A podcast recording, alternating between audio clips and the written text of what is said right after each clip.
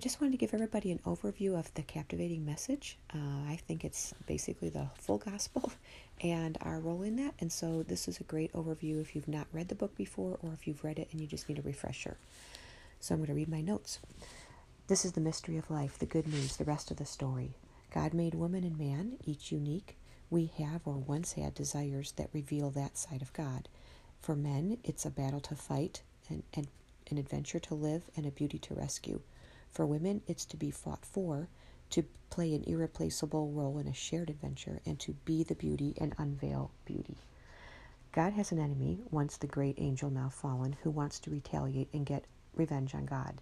Since he has no power to do it to God, God he goes for God's kids, especially women, because we are the crowning touch of creation. Therefore, the enemy has wounded us. He has been deliberate in how he attacks, usually against your design, your unique glory, which usually falls under the three core categories. For example, if God originally made you to love adventure, then maybe the enemy will attack you in a way to take away your confidence and your courage so that you hide in some way. So these wounds, you, there's usually a theme to, to them, cause us to interpret a message. And because that message is so hurtful to us emotionally, we make vows to live in such a way as to avoid that again at all costs. So we start with wounds, that leads us to believe a message, and that leads us to take a vow. Therefore, we live our life in a certain way, become a different personality sometimes to protect our hearts. We end up living far away from who we really are. We shut down or toughen up, and that causes more pain. Jesus comes on the scene. The hero arrives, and he, his verse is Isaiah 61 that he first reads, and he declares that he will set, heal the brokenhearted and set the captives free. God has been calling to us. He's been stoking your desire, your dreams, and He wants to wake you up. That's what all the great movies and books have shown us. He knows that He put unique desires and dreams in you, and though they've been buried because of the wounds and messages and vows, because your desires show what your design was intended to be, if you realize your God given design, you will live out your destiny. Your destiny is what God uniquely made for you to do and that is your irreplaceable role. If you don't find a way, no one will. So we've got to get your heart back. How? Well, a fellowship will protect him. Once the enemy sees you start to realize the truth, like in the Matrix, he will most likely uh, rage and stalk you. You must be ready, fully awake. You are at war. And the church never really talks about this. Uh, not as if the enemy is really that much of a threat in many ways. You have to fight for your own heart and your friends' hearts too. And how? We, are re- we reawaken our dreams and desires and believe that you are fought for. You are an irreplaceable role and you are the person with beauty to offer. Uh, once you believe and live out the truth, that truth about your glorious part of you, the glorious who you are, truly are, there's no fake modesty there. You're bold kind of like in Akeelah and the Bee when she realizes. Then, by living in that glory, you show who God is, and you give others the courage to live out their calling.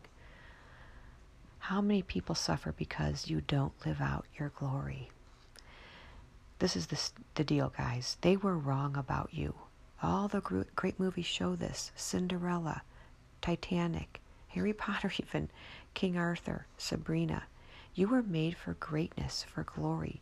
You have to fight for your own heart and then for the hearts of others. To form a band of brothers or a circle of women, battle in prayer, and care for each other's hearts. If you don't know specifically your glory, ask God to tell you who you are to Him, how He sees you. He will tell you. May take a while and to perfect your hearing. He wants to be intimate in fellowship with you and you with Him. He'll guide you in unrevealing all this, in revealing all this, if you pursue Him.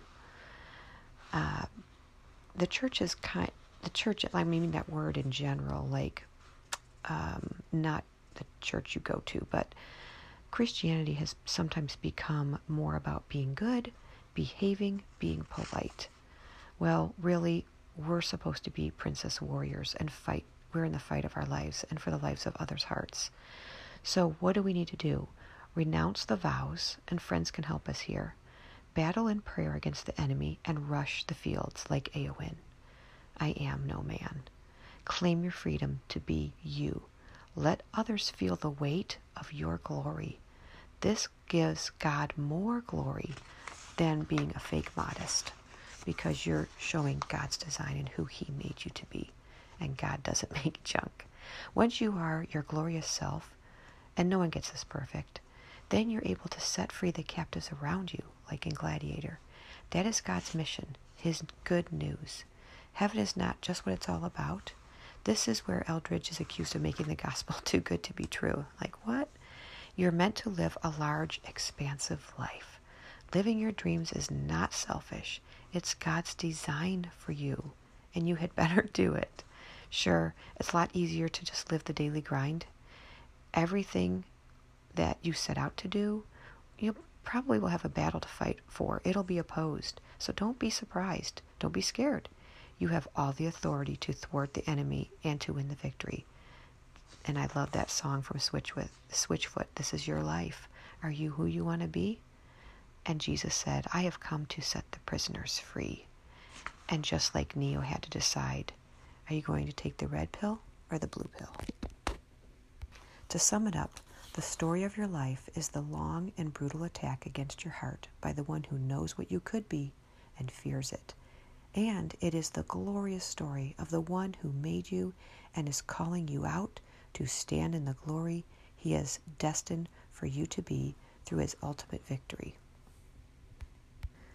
I've put together a little uh, visual that basically kind of sums up some of this message.